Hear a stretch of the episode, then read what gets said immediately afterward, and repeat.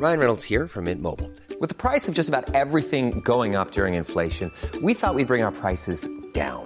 So to help us, we brought in a reverse auctioneer, which is apparently a thing. Mint Mobile unlimited premium wireless. Ready to get 30, 30, bit to get 30, bit to get 20, 20, 20, bit to get 20, 20, bit to get 15, 15, 15, 15 just 15 bucks a month. So, Give it a try at mintmobile.com slash switch. $45 upfront for three months plus taxes and fees. Promo for new customers for limited time. Unlimited more than 40 gigabytes per month. Slows. Full terms at mintmobile.com. Ever catch yourself eating the same flavorless dinner three days in a row? Dreaming of something better? Well, HelloFresh is your guilt-free dream come true, baby. It's me, Keke Palmer. Let's wake up those taste buds with hot, juicy pecan-crusted chicken or garlic butter shrimp scampi. Mm. Hello Fresh. Stop dreaming of all the delicious possibilities and dig in at HelloFresh.com. Let's get this dinner party started.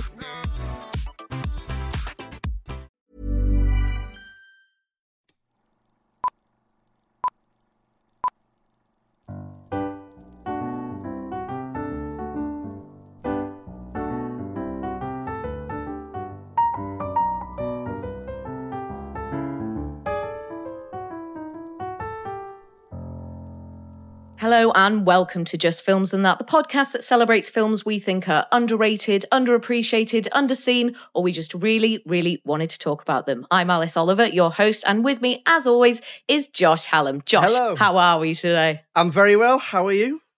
You know what? I woke up this morning and I was pretty frustrated. So I've Mm. got I've got a cold for the first time in about oh well over a year and a half. For the first time since the pandemic began, I've got my first cold. So I woke up and I was feeling pretty damn miserable. But then I remembered that we had a really special guest coming on the podcast, and that Oh, really it. cheered me up. And here he oh, is.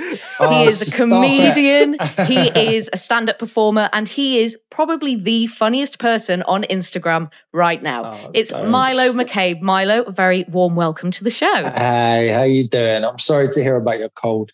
They, it feels almost archaic now, doesn't it? Because nobody had like a proper old school cold for a very long time. Yeah. So, yeah. Yeah, no, it's true. Yeah. I've not I've not been near another person this whole time. And then suddenly you start going out again. It's like, oh, blocked nose, sore throat. Ugh. Colds. Yeah. are, colds are so 2019, Alice. I God. know. Get with the program. right. Well, Milo, when we have a guest on, we like to start with a random question just to get to know Sure. you a little bit better. Uh, but I'll come to Josh first with this one. So, Josh, when you were a kid, what Hmm. did you want to be when you grew up? That's easier. I wanted to be a podcaster. Well, there and I we was go. and I was sitting there in the early '90s, and people said, "What's a podcast?" And no, uh, I um, I um, I wanted to be loads of stuff. At one point, I wanted to be a, I wanted to be a priest. Um, really? Yeah, I'm, I'm not. Yeah, I'm not in any way religious. I just think I might just like the clothes. Um, Interesting. I- yeah, Okay, cool. I, I also at one point wanted to be a bank robber and a policeman.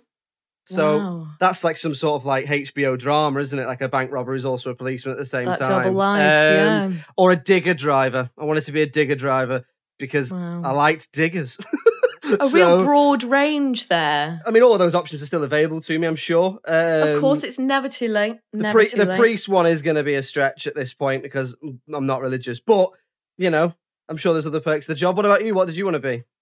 Um, so I actually wanted to be an actor. Like when I Hmm. was a kid, like I just remember sort of seeing Coronation Street for the first time and just thinking like, oh, I want to be on the television. And now I'm a presenter, which kind of is like acting because I have to stand in front of the camera and pretend that I'm impartial to things. So Or, that's in- or, or, interested. or interested. You know, it's like, wow, you with your story, that's the most interesting thing I've mm. ever mm. heard. So that takes a lot of that skill. Other Yeah. than that, when I was a little bit older, I did think vet because I love animals a lot, but I was not very good at science at school. So I kind of figured out quite early on that's probably not for me. Um, but yeah, actor was the main one. So I'm sort of halfway there, I suppose. What about you, Milo? Uh, so when I was like seven or eight, I was a hardcore kind of boffin kid because I don't know, like when you get to a point where someone says, know, you're the cleverest kid in the class, there's a part of you sort of acts up to that. So when I was like seven or eight, I wanted to be a solicitor. And then Wow. im- immediately, and I didn't even know what it was. And then, because I thought that's what smart people do. So I wasn't that smart, really, was I? But then I, I obviously, I, I wanted to be a footballer, but I realized at the age of nine, that was never going to happen. That was like a pipe dream. And then it sort of went like, again, actor, uh, primarily actor, TV presenter. And then from about 16, it was professional drummer, uh, which I actually managed to Ah. do for a bit, which was cool. And I kind of never really wanted to do comedy, but sort of fell into it. But as I was starting to do comedy, I actually got into TV presenting. But really like low end TV presenting. I don't know if you remember the quiz shows that used to be on from two till six in the morning Of course. where you'd have a presenter going, oh, five, six, seven, three, call up now, 75p per call. You could win this money. Right now we've got so I did that, right? And you you talk about it being an effort. Mm. Those those were like four hour shifts mm. Yeah. where you, you, you, there's this this puzzle, and obviously you know that the odds are stacked against anyone getting through. But at the same time, you have to sell the idea that they could win this money on this borderline impossible puzzle that looks easy. And the only relief for me was when I got someone through on the phone and I could actually talk to them for like 20 seconds. But they, they worked out that nobody phoned in when you talk to people. So they, they, they tried to shift you off the phone call as quickly as possible. But I, I did, I did that for years. Um, but it's hard work. Like, I don't know what kind of presenting you've done, but, but yeah, that was a, that was a shift. You do learn a lot though. So I, I do the news. So, but it's, Oh, it's like it's it's it's mostly nine to five as well. Like Yeah, I've- so, none of that kind of two till six in the morning. And was that so? That was live as well. So you were Yeah, actually like up doing that shift. Four hours of light and you have Oh. a smile plastered on your face the entire Mhm. time. And you're doing like eight cups of coffees a shift, and, and just the, the finish line comes. It's those like, show. It's those shows, isn't it? It's like we're looking for a Queen song. Another one bites the. What's the word? Another another 100%, one bite. and then yeah, hundred Bust? percent. No, no, it's not bust. Think, think, think. It's not bust. Tust. It's not a word. That's not a word. Dude, but dude, they did that. Like, it was this one puzzle. I can't really name names because they could be in trouble. But it's this one puzzle where it's like win ten grand and guess this four-letter word. And they had sort of clues leading, telling you what the letters should have been. Like it was like a uh, crossword thing. And the four-letter word that they picked, um, people were ringing in the whole time for weeks and weeks and weeks. It was a Norwegian word. Mhm. Like, do you know what I mean? They had this Norwegian word, the totally obscure Norwegian word, and then uh, it went for ages. And then some lad got sacked. One of the camera operators got sacked. And the next day it went like someone actually guessed this word, flug, or whatever it fucking was. And then they were like, it had to be that prick who got sacked, found out what the word was and went, right, you know what I mean? And got it in. But yeah, it was Working the properly, system. properly That is naughty though, you innit? know what That I is mean? naughty. That, that, and really, really properly naughty. Yeah. Yeah. So let's move on to talk about this week's film, which was picked by Milo. It's Funny Games from 1997. So, spoiler alert if you haven't seen that one. So, Milo, tell us what is the film about and why did you pick it? So I went through a phase, I would say around 2004, where I was really drawn to films that when you watch them, you feel like you've just been punched in the stomach for an hour and a half, right? I don't know why, and I can't watch these films anymore. Um, but films like Antichrist, Martyrs, pretty much anything Michael Haneke uh, made, uh, just anything that gave me like an emotional punch at the time something that i didn't know what was going to happen something that would uh, affect me that would leave me feeling a certain way. I'm not sure what a person's predilection is when they get into films like that.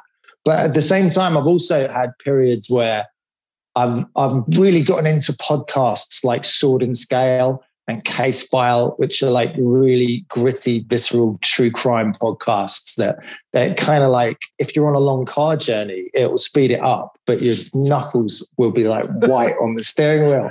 And you literally shut the car door and you come out, and then you remember that you're none of the people in that story. So, and you're just like, oh, God. Uh, but, but yeah, I went through a phase where I was watching these films. I'd never heard of Michael Haneke. And I think I asked for a recommendation in a, like, it would have been a video shop at the time, which dates it. I, I was like, look, I'm into these kind of films. So they gave me this film, Funny Games, and I stuck it in. And the thing I like about Michael Haneke stuff, he's so naturalistic. Uh, it's all very slow. It's all very natural. There's nothing really forced about the acting. Uh, the leads, they, they, tend to look like regular people, if you know what I mean. It kind of brings you into this world and it's slow enough to feel authentic. And then, like, throughout his films, something absolutely gut wrenching will happen. And because you've just been lulled into this sense of normalcy and authenticity, it just rips you open. But like funny, funny games, you start off with this couple. And I have to be honest, I haven't watched it since I watched it the first time, which is like 12, 13 years ago. And I wouldn't watch it again um, so I, I might, I, I, don't know if you guys have watched it recently, but I don't know if my memory of it would be as good. I just remember the impact it left on me. So as I remember, you've got this couple, regular couple, like boring middle class couple, and there's a home invasion from these two lads who, who sort of get into their house. And, and this is where it starts to get me because the villains don't look threatening. They look like the kind of guys that if they invaded your house, you, you'd shit yourself and then you'd look at them for a sec and you'd go, oh, actually, I fancy my chances here. I reckon I could probably, I reckon I could probably like wrap a lampshade around the skinny one's head and then I, would take the, the other dude down. And, and, and that's the other thing is the villains don't look that threatening at the beginning. And that kind of makes it more horrific as the film progresses when you, you, you sort of find out what they do. And I don't know how much more I should say about the film at this point without giving too much away. But but it it, it the whole film is just designed to poke at you and and and also hold a mirror up to what you're like yourself as a viewer and what your cinema, cinematic expectations are. Um, and what I've found, the reason I think it, it, tends to be underrated or overlooked or whatever is I don't think people look at it that deep. And I don't think they quite, they just watch this gruesome, unpleasant film and they don't kind of, they're, they're taken down this road that Michael Haneke takes them down, but they don't understand why, if that makes sense. Do you know what I mean? Like, yeah, like, definitely. Yeah. Definitely. There is a tile at the end of the film, like, uh, and I remember I watched the film all the way through and I was gutted. I was, I think I was stood up at the end of it, like with my head in my hands, going, the fuck? Like, what the fuck? And then this, this tile at the end said, oh, by the way, if you watch this film to the end, you absolutely needed to. But if you, if you stopped this at any point before the end, congratulations, it says good things about you. right? And then I was like, and then, and then I think it hit me like exactly what he'd done. Because I don't think I'd have worked it out to that extent if I hadn't read that little tile at the end. I think it was in the DVD extras or something like that. Because because what the, the, the film is about is is basically he's holding up a mirror to you and he's going, You need revenge, don't you? You need these guys to get fucked up. You need these guys to have horrible things happen to them, don't you? And, and, and then he gives you these opportunities. He gives you these little ins where you think they're going to get away. And he snatches it away. He snatches it away from you every single time. He totally subverts what you want as an audience member watching that film. And he takes it away and he looks at you and he laughs. And as the film goes further on, he does it to like a more conscious degree. So anyone that's used to sort of watching films and understanding them and analyzing them will know at the very beginning, she's in a she's in a, a, a boat and you see this knife like drop in into the the interior of the boat and and it lingers there for a second too long and you go okay that's that, that we're coming back for that knife right that knife has been locked in my subconscious i'm going to remember that's there there's, there's a reason he stayed there but, but as you go through, there is a moment where one of the couple shows a little bit of initiative. And, so, and that's the other thing. The entire time you're screaming at this couple, fucking do something, take these guys out, fucking please. Because they're so unlikable and they seem so pathetic and weak, but they're so in charge. And then there's a certain point, I can't remember if it's the the the the, the, the man or the woman, they pick up a shotgun and they just blast one of them to fuck. And you, I'm, I'm yeah, thanks, but and then and then the other dude looks at you like looks through the screen at you, the viewer, and he picks up a remote control and he presses rewind. And you kind of go back, right, to the moment before she picks up the gun and then he gets it out of the way. Now, at that point, as the viewer, you should be like, I'm not, I'm not going to get anything I need out of this. I, these guys, I'm, these guys aren't going to get fucked up. Then they're absolutely not. However, at the same time, you get to that boat scene at the end. They're all in the boat, and you go, "Oh, the knife, the knife! It's my last chance." I remember the knife's in there. She's gonna grab the knife. She's gonna stab this dude. Right? All of this is gonna happen, and then the guy picks up the knife out of the boat again, looks through the screen at you as the viewer, and just casually tosses the last chance that you as a viewer had of redemption in this film over the edge of the boat and and and and, and it's crushing. But at that point, how have you not seen it coming? And the entire film is Michael Haneke going, "Why do you need? Why do you need to see these guys get battered? You do, don't you? Why do you need to see these guys get murdered? Why do you need to see this revenge come? You know, and and and I, I don't think up to that point I'd seen a film that like fucked with me so overtly and in such an intelligent way as that had. So I would uh, pretty much agree with everything that you've just said. Yeah. I had seen this film once before, and I, I, think it was when I was in college, they got us to watch it as part of our film studies course. Um, so I had some recollection of what was coming. So literally from within like the first 30 seconds, I was like, oh shit. And yeah. my heart was in my throat for the whole thing. It's like that thing you were saying when you said you wanted to watch a film that felt like you'd been punched in the stomach. That was exactly how I felt. It was an exhausting experience, but I was just in awe of the kind of the skill in terms of the writing, in terms of the performance, and in terms of the way that the film is constructed, that it makes you feel like that like you were saying about these two guys, very ordinary looking guys, like that skinny one, I reckon I could knock him out. Do you know what yeah, I mean? Like they've got yeah. all these golf clubs. There, there, are weapons kind of within the house, and yet they're just so powerless to them. Mm. And they've got this sort of there's a, the theme of like playing golf and stuff, isn't there? So they're wearing these pristine white gloves and these perfect white jumpers, and it looks eerie as fuck. Like yeah. why why are they so pristine? Like and I think they stayed completely clean throughout. Like there was never any mud or like dirt or blood on them, given what they were doing. Um, so the, obviously the killing the dog moment, that's it's the opposite of the save the cat moment, isn't it? It's mm. like if, in case you needed any more hints that these were the bad guys, yeah. they've just killed the dog and shoved its corpse in a car. And when it flops out of the car, bloody hell, you just the fury that you feel yeah. at these characters. And then this just continues throughout. Obviously, they're so antagonistic of Anna and uh, Georg, the married couple, and then their son, Georg Jr., who is so, he's just like really sweet and innocent and vulnerable. And I thought that actor did a really good job at portraying him.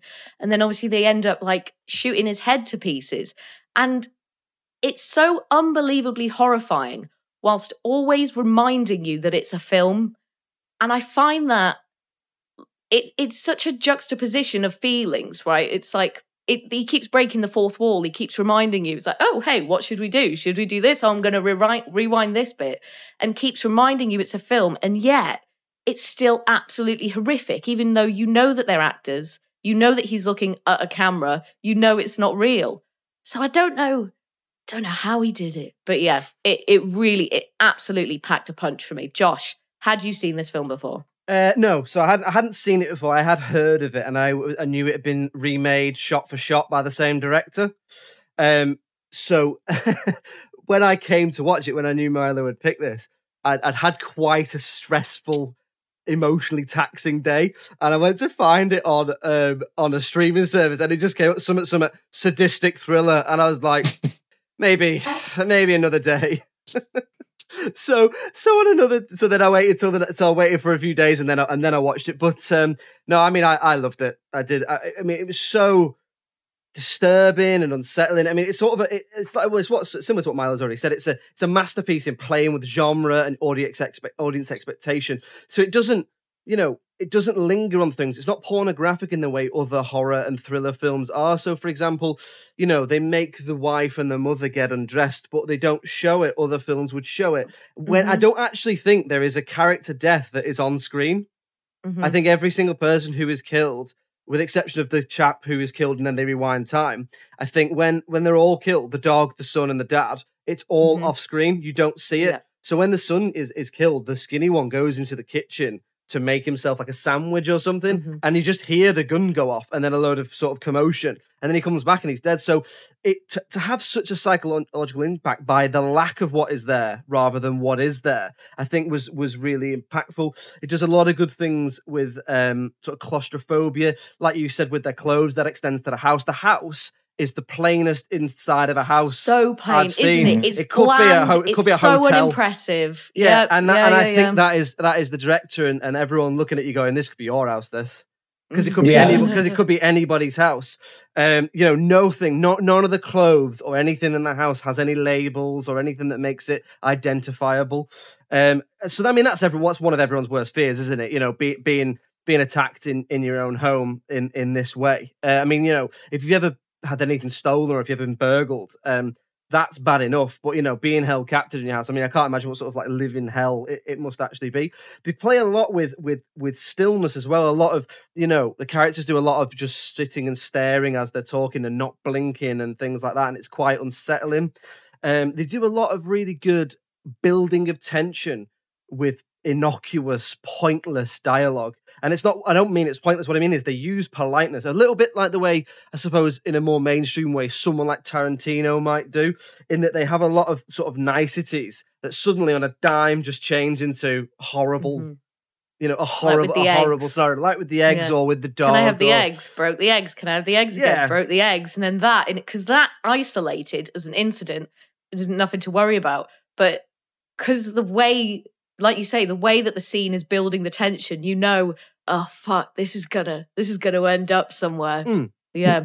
But yeah, no, interesting what you're saying about the things happening off screen. That was something that I'd made note of, like the dog dying, because you, you, all you hear is the dog barking, and then you don't hear the dog barking anymore Yeah. and it's just like and then you don't really know what's happened i mean you can figure out what's happened but you don't really you don't get it confirmed for you until you see that body falling out the car same with you say um with anna when they get her to take her clothes off like it's not about the spectacle it's about the loss of control it's about the feeling of helplessness it's like it's you know they're not showing you either nudity or like this horrendous violence it's just the the suggestion and the tension around it but then whilst always making fun of it and making a game of it. And it was just so exquisitely put together to make you feel just so intense. Like I felt so intense when I was watching it, like every single second. It was exhausting. I think one of one of the things that I also read about after I watched it was it, it- it's not only holding the mirror up to you as an audience and sort of going like, well, essentially what Milo's already said. It's also a bit of a comment on mainstream and Hollywood sort of horror and and, and things like that because I think what it does is you don't see the deaths in in other horror films. They do a lot of focusing on the gore and the the torture and things like having someone take their clothes off and the humiliation that is and all that sort of stuff. Whereas if you don't show it, but you do see the result, it's worse because Yeah. you're looking at that dog falling out the car going, oh, fucking hell, like what's happened? Or, you know, there's a point before they kill their dad where they do something to him. You just hear him scream and you don't actually know what it is. I think they cut him with a knife, but you don't know. It never explicitly Yeah, says. your mind, your this is what mind fills in the Yeah. blanks, doesn't it? Yeah. He's like, I can't show you anything scarier than what you would project onto this blank canvas. Yeah. So have some of that, because everyone's going to project their worst nightmare onto that. You know. Yeah.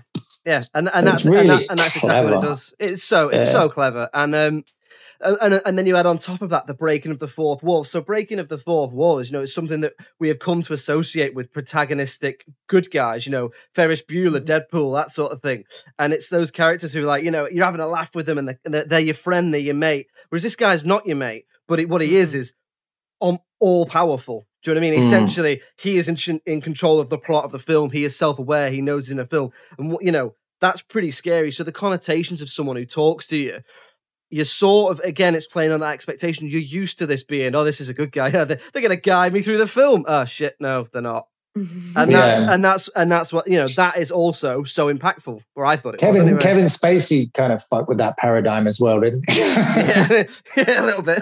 you're saying that you hadn't seen it since that first time, yet, but the memory does still seem very Oh, clear yeah, to you. Like, like I've never I, I, you know, it's when you get a film that gets you jumping up and down like you're watching a sports event. Do you know what I mean? It was, uh, it, it, I, it made me like watch everything else he'd done. Like, um, at the time, I just went through everything he'd done, and it was exactly the same kind of thing. Really clever, emotional sort of manipulation, you know. And I, I've tried to recommend the films to to other people, but it's kind of an acquired taste.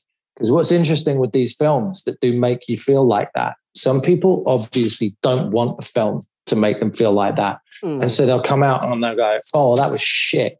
Like I don't, I don't know if you remember uh, a film called Eden Lake. So you you mentioned this, and I said, "Oh, I haven't seen it," and then I remembered, "Oh no, I have seen it." But So- yeah, so very for me- similar. For me, that was a 10. That film was a 10. It was really well made horror, excellent naturalistic acting that made you care about the characters, same sort of uh, sense of impending doom, same kind of like not very physically impressive villains, same kind of people hated that film because it, I, I don't know why, like, like obviously you have Michael Fassbender in it, and and the dialogue, him and his partner in the film was so naturalistic. Like it really felt like they'd improvised it. It was that it was that level of of brilliant sort of on screen chemistry. But but people come out like angered by it, like they like like they hated the film. Like they're, all the reviews for Eden Lake is like tens or ones. Like you know be- be- because because they'd been so uh, uh, upset, irritated by the idea that these little sort of chavvy types, these teen chavvy types that you see uh, in every high street, had had been these huge villains that had, had, had caused all of this pain and drama to this sort of likable, charismatic couple. Do you know what I mean? Yeah. Like, and, and I think sometimes people find it hard to sort of um, detach from that, maybe. Ready to pop the question? The jewelers at BlueNile.com have got sparkle down to a science with beautiful lab grown diamonds worthy of your most brilliant moments. Their lab grown diamonds are independently graded and guaranteed identical to natural diamonds, and they're ready to ship to your door. Go to BlueNile.com and use promo code LISTEN to get $50 off your purchase of $500 or more. That's code LISTEN at BlueNile.com for $50 off. BlueNile.com code LISTEN. Hey, it's Danny Pellegrino from Everything Iconic. Ready to upgrade your style game without blowing your budget? Check out Quince. They've got all the good stuff shirts and polos, activewear, and fine leather goods, all at 50 to 80% less than other high end brands. And the best part? They're all about safe, ethical, and responsible manufacturing. Get that luxury vibe without the luxury price tag. Hit up quince.com slash upgrade for free shipping and 365 day returns on your next order. That's quince.com slash upgrade. Millions of people have lost weight with personalized plans from Noom, like Evan, who can't stand salads and still lost 50 pounds. Salads, generally, for most people, are the easy button, right? For me, that wasn't an option. I never really was a salad guy. That's just not who I am. But Noom worked for me. Get your personalized plan today at Noom.com. Real Noom user compensated to provide their story. In four weeks, the typical Noom user can expect to lose one to two pounds per week. Individual results may vary. Hey, Dave. Yeah, Randy. Since we founded Bombas, we've always said our socks, underwear, and t shirts are super soft. Any new ideas? Maybe sublimely soft. Or disgustingly cozy? Wait, what? I got it. Bombas. Absurdly comfortable essentials for yourself And for those facing homelessness. because one purchased equals one donated. Wow, did we just write an ad? Yes. Bombas. Big comfort for everyone. Go to bombas.com slash ACAST and use code ACAST for 20% off your first purchase.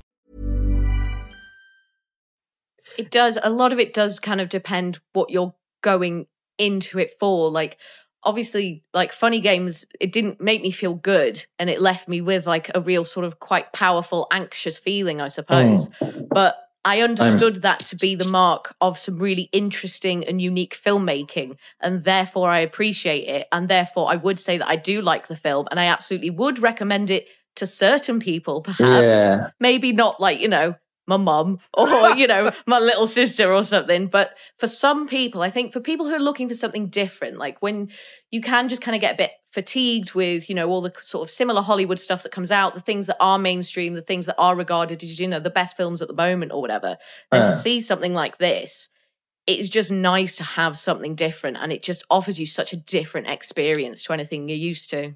You know what took me by surprise was the um I'm not really into hero films. Like I did, I sort of went on a Marvel binge over lockdown because I hadn't seen them, and that was very edifying. But the new Suicide Squad film Hmm. was was like it, within five minutes. I was like, I don't know what's going to happen to anyone at any point, and I fucking I loved that. Is it was it a good film? I haven't seen it yet, so no I- spoilers, It's but really is it good. good? It's really Is good. it good, is Yeah, it? Yeah, like Oh, like properly, like properly, proper good humor, good writing. Um, and and yeah, like within five minutes, you, you, you will not be able to predict what's happening or, or, or who's going to end up where. It's Interesting. it's uh, it was a total unexpected. I watched it for like, oh, let's stick an action thing on because I'm tired, and it was Mm. tremendous. Yeah, yeah, I loved it. Oh, good. Oh, good. Something to look forward It's, to then. it's funny how suspension of disbelief really applies to the fantastical, isn't it? Like a lot of people will suspend their disbelief for the Suicide Squad, but because this is naturalistic, it's like it doesn't apply. And like you say, I think another thing that creates the impact um, that makes it so visceral is it is really naturalistic, and all the people in it. You know, I'm not making a comment on their appearance or anything, but they all look like normal people. Mm. You know, Mhm. they remade this with with Naomi Watts in the lead role, and it's like, well, you know, that's a bit different to, to the sort Yeah, of and what- people in this film. You know, really glamorous 100%. people. But- And and and the other thing is the performances are really naturalistic, and the cast are excellent. You know, you've got Yeah. you've got the mum and dad. I think it's Susanne Lothar and Ulrich Mühe. They're they're very good. I mean, particularly there's one scene as we've commented on with their son in the final act where there's it's about must be a, at least an unbroken seven or eight minute take where there's no there's no edit and it's just them just grieving and it's so mm.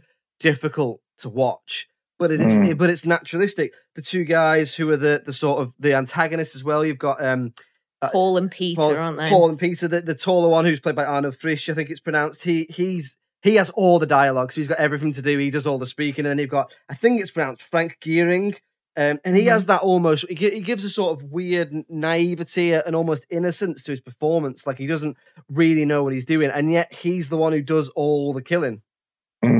I just want to touch on something you mentioned there, Josh. So that that um that sequence you mentioned where that where they're grieving, obviously their son, he's just been shot in the head. We haven't seen it, but we see his corpse, and then there's blood all over the walls. So that is framed in such a way where behind the mum and dad, so Anna and Georg, they're sort of grieving on the floor, and then there's three windows, kind of just you know just three standard windows or whatever, but there's no curtains drawn, there's no blinds or whatever. But at this point, Peter and Paul have left. And for that whole sequence, I was expecting them to walk past these windows. I was like, surely the, those windows have not been framed in this way because they were just perfectly like in each third of the frame, like one, two, three, so perfectly framed. I was like, obviously they're going to walk past, right? They're going to walk past. So for that whole thing, I was waiting for that to happen. And then when it didn't happen, I was like, like I felt like I'd been choked or something. And I, I feel like this just kept, it just kept happening. I don't, I don't think I can recall the last time I had this strong a physical reaction to Yeah. watching a film. Have you? Yeah, like because it's it's different. Because if you watch Irreversible, for example, when I was Oh going my through that goodness, phase, yeah. it's, it's, yeah, it's that, that matches, yeah. very, but it's a very different kind of like. It's it's it's so much more sort of uh, outright, isn't it? The the, the you know. Uh, Martyrs, irreversible. They're like, this is this is to fuck you up, right? But but this film, like, it kind of worms into your brain. Do you know what I mean? Like it's it's it's less of a sort of a gruesome, like, oh my god, that's the most hideous thing I've ever seen. It's more like it it, it sort of stays with you for the reasons that you're saying. Just the, the way it's it, you you've never I've never had my expectations as a viewer subverted that much that overtly. And I think that's why I still sort of remember the film like 13, 14 years on hmm. and not having seen it again. Like, I, I think I, I blanked out the fact that the, the, the, kid gets killed. Do you know what I mean? Hmm. and and the, the, the, the scene with the grieving. But as you're saying it, I could picture myself just, just sitting there in my flat, just being absolutely furious, just like mm-hmm. Purple, uh, like purple faced, sweating, clenching fists. Like it's it's, and then and then you get to the fact that like as unpleasant as that was, that's someone has made a film that's done that to me, that that's raised my heart rate like that. But but it's you know when he sat down to make that, it's interesting because I haven't really read that many interviews or anything. But I wonder if he, he was just like, right, I'm I'm gonna I'm gonna fuck people up here. I'm just gonna make something that's just gonna worm into everyone's brain and, and make them feel deeply, deeply uncomfortable about everything. So we'll move on to talking about anything that maybe we didn't like about the film or anything that we may perhaps change about it. So Milo, is there anything for you? Um, do, do you know what? Like off the top of my head, no, not really. I think I was so sort of blown away by the thought that had gone into sort of upsetting me so so successfully. Uh, I mean, if the purpose of the film was to, because as we're talking about the film now, I'm remembering bits and I'm remembering how I felt as I watched them. Like, and if if his aim was to upset you a lot, make you feel a certain way, burrow into your brain, and hold a mirror up to what your expectations are and, and what you're being fed from Hollywood, and, and show you all of that, I mean, that's uh, that was hundred percent for me. So I, I, don't quite know what he could have done to have uh, hammered that more firmly into my brain, to be honest. So I don't know if I'd have any uh, immediate dislikes. Mm. Oh, yeah, I understand that. I mean, I, am not. I'm, yeah, obviously, I fucking hate the whole thing because how it made me feel. but well, like, so it's, it's a hard, it's a hard question to answer, really. You know what I mean? What about you, Josh? Can you think of anything? Um, it's yeah, it's. I mean, it's yeah, a bit like what Milo said. I hate what the film did to me as like it like you know, I slept with the lights on, but um, not really. I think there's there's something that I can't decide if I did or didn't like, which is I, w- I almost wanted to know a little bit more about the antagonist's motivations, like why because they seem to be going from house to house, and it's almost like they don't need sleep because the film ends with them going to another house to do this, and they've not thing. been to yeah. been to sleep, but I also think the fact that you don't know anything about them makes them even scarier. So I can't quite make up my mind about whether or not because I could be sitting there going, I didn't need to know that they were doing it because you know they were drug addicts or whatever. He does say, you know, he says we're drug addicts, but I think he's just playing on what they think they are. I don't think they actually are drug addicts. I think addicts. so because because they don't rob anything from the house. No. he's like, oh, we're drug addicts and we need to do this to Yeah. feed our habit, but they don't take anything. No, no. Um, the, one thing I couldn't get my head around is one of them. One of the antagonists seems to be called Peter, but he keeps calling him Tom. Did I miss They, something? they refer they refer to each other as kind of Tom and Jerry. Oh, right. and Peter and Paul and Beavis and Butthead. Yeah, I knew. It was, So I think calls him fatty all the way through as well. Doesn't yeah. It? yeah. So yeah. I think it's to be sort of a little bit confusing. Yeah. Um, and because you can't you can't believe or trust anything that either of them It's, say. it's almost Like, to he give him that. Yeah, it's to give him that an- anonymity, isn't it? It's it's to make like Mm. this could be anyone. Anyone could break into your house and do this. Even the skinniest and chubbiest guy in the world could break your leg with a golf club or whatever.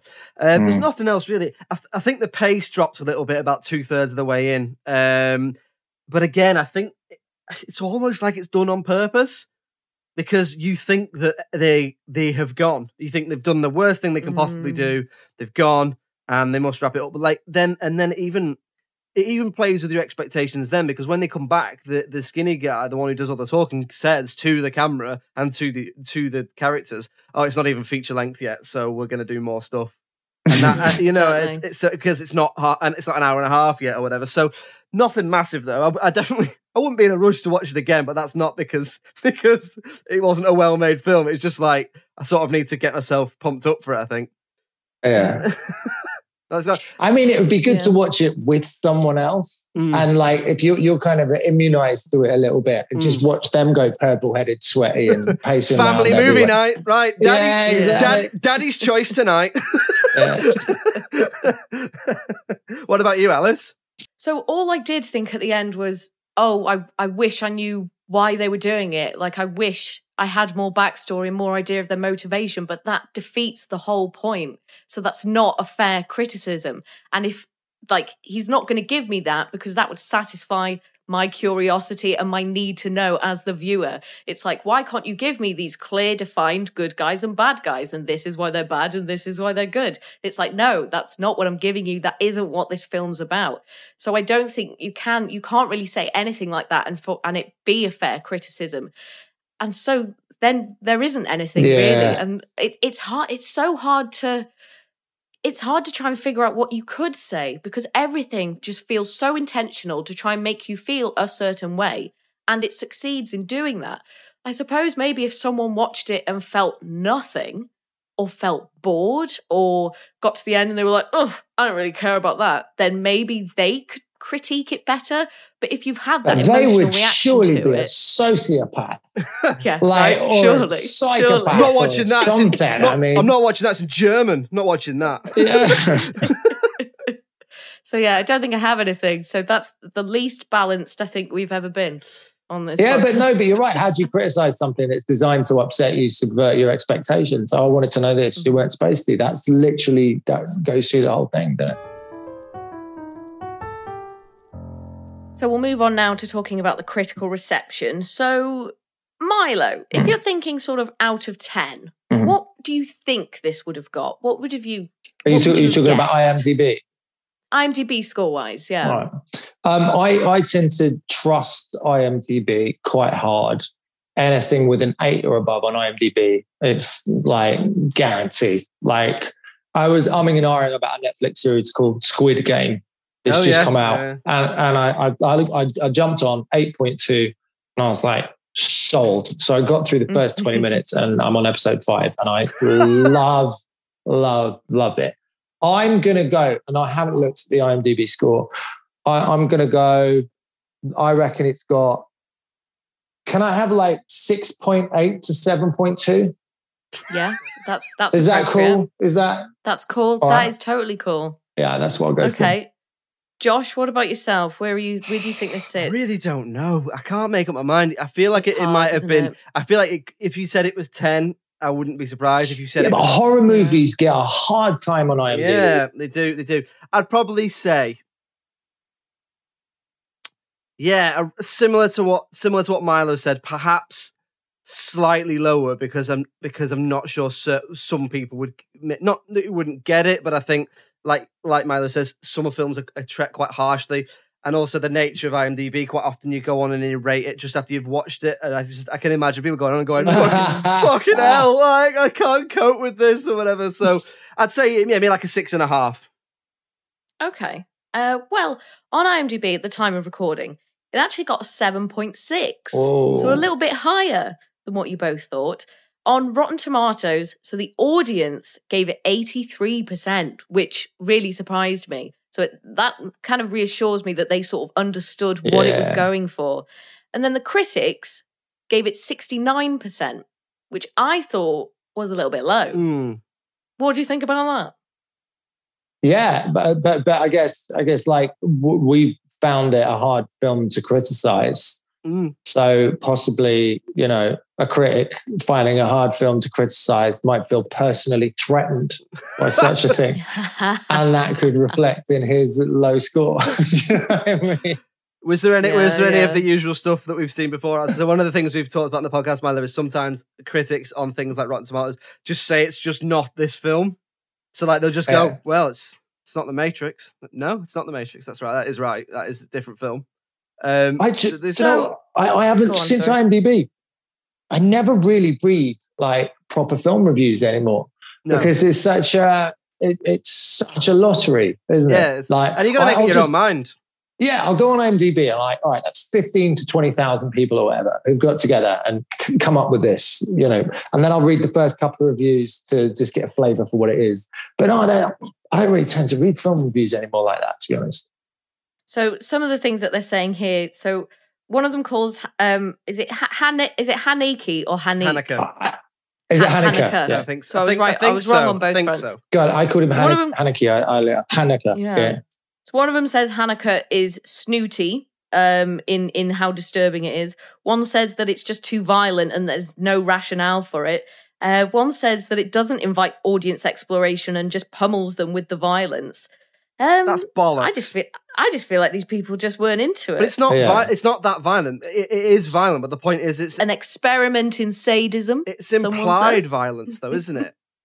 Mm. It is. It's not. Um, you see him. You see him whack him in the kneecap with that golf club, and then that's pretty much it, right? Yeah. yeah, I think that's. I think. I think they've missed the point. I mean, I For me, I think. I, think they've missed the point. I point. don't. there. I don't get on with the critics anyway. No. They have because that that whack with the golf club. That's just to sort of like set your perceptions for the rest of the shit that you don't see throughout the movie, isn't it? Yeah. It's all so so thought about and stylized and studied. Mm, You know. mm. What do we reckon then, So, Alice? so I, I, so I do think that's underrated. Mm. If we're going for the critical reception, I, for me, it was a film that was doing something that I just hadn't seen before, and anything that gives me such an intense emotional reaction, whether it's a good one or a bad one, I think deserves people's time of day. So 69% from the critics, I would say that's underrated. And I would say it's underseen as well. Yeah. What about the both of you? I would My- I would my- echo everything you said. Yeah, hundred percent.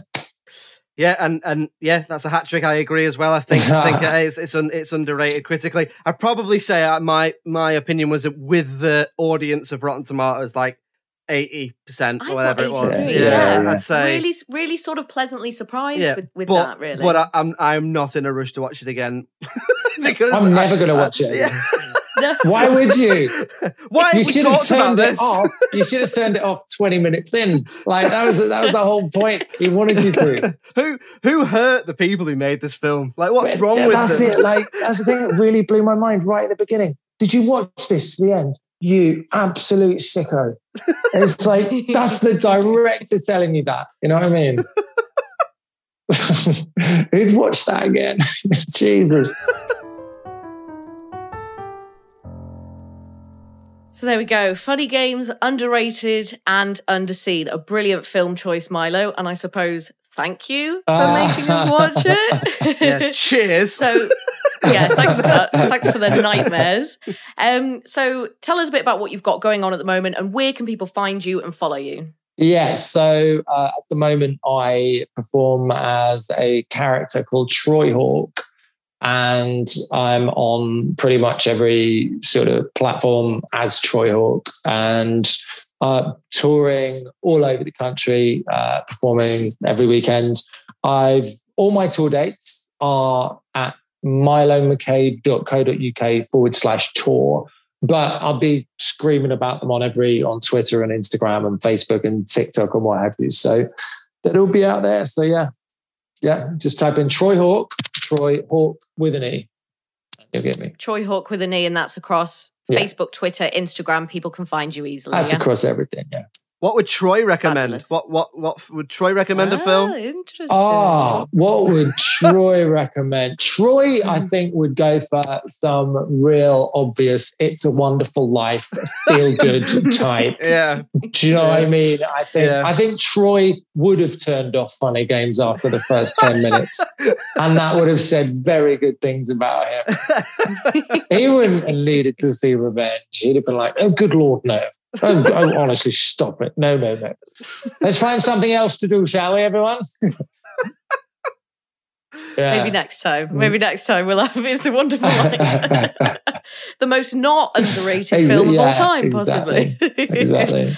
oh, Milo, it's been such a pleasure to have you. Thank you so much for coming on. It's been it's been fun despite the dark, unsettling context of Yeah. what we were talking about. And it's been weird, obviously, having this conversation while at the same time marshalling my kids who have been coming in intermittently. Um, but yeah, yeah, no, it was interesting, and and yeah, you brought you brought me back. I think I blocked out most of that film through PTSD, so it's all coming back to me now. Feeling like, oh. Oh, sorry Yeah. about that. Thank you very much for coming on. Thank you so much, guys. Really enjoyed it. So there we go. Milo McCabe, everyone, with funny games. Absolute pleasure to host him. What a great discussion about a really interesting film. And that's the adjective I think I'll use. Yeah, I think it's one of them. If you're into films, it's an exercise in something, and I think it's re- it's well worth checking out, and it's very, very, very well made. But Certainly. you know, it's not a getting a takeaway on a Saturday night film. yeah, it's it's not it's not enjoyable in the traditional sense, No, but it's an not. absolute masterclass in cinema. It I is. believe. Yeah. Mm. Well, thank you guys. Hopefully you enjoyed that. Hopefully you're not too bummed out, but I would recommend going to see Funny Games if you haven't seen it. Um, in the meantime, if you want to head over to Apple iTunes and leave us a five star review, that would be amazing. We'd really appreciate it. We're also across all the social media. It's just films and that everywhere you look Twitter, Facebook, Instagram, even on TikTok. You could drop us an email at filmsandthatpod at gmail.com. We've also got a pretty cool website made by our amazing producer, justfilmsandthatpod.com. Josh Hallam, been an absolute pleasure. Thank you very much for having me. Cheerio. Bye.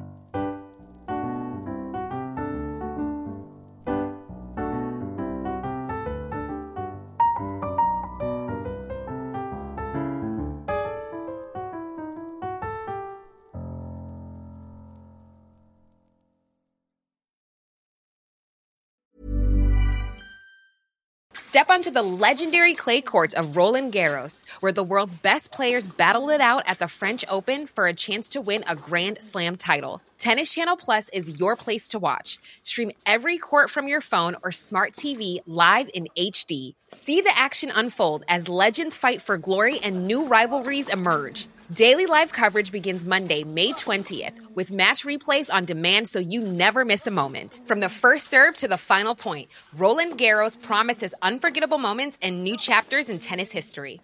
Stream now with Tennis Channel Plus to be there when it happens. Hold up. What was that? Boring. No flavor. That was as bad as those leftovers you ate all week. Keke Palmer here, and it's time to say hello to something fresh and guilt-free. Hello Fresh. Jazz up dinner with pecan-crusted chicken or garlic butter shrimp scampi. Now that's music to my mouth. Hello Fresh. Let's get this dinner party started. Discover all the delicious possibilities at hellofresh.com. when it comes to your finances, you think you've done it all. You've saved, you've researched, and you've invested all that you can. Now it's time to take those investments to the next level by using the brand behind every great investor, Yahoo Finance. As America's number one finance destination, Yahoo Finance has everything you need, whether you're a seasoned trader or just dipping your toes into the market. Join the millions of investors who trust Yahoo Finance to guide them on their financial journey. For comprehensive financial news and analysis, visit yahoofinance.com, the number one financial destination, yahoofinance.com.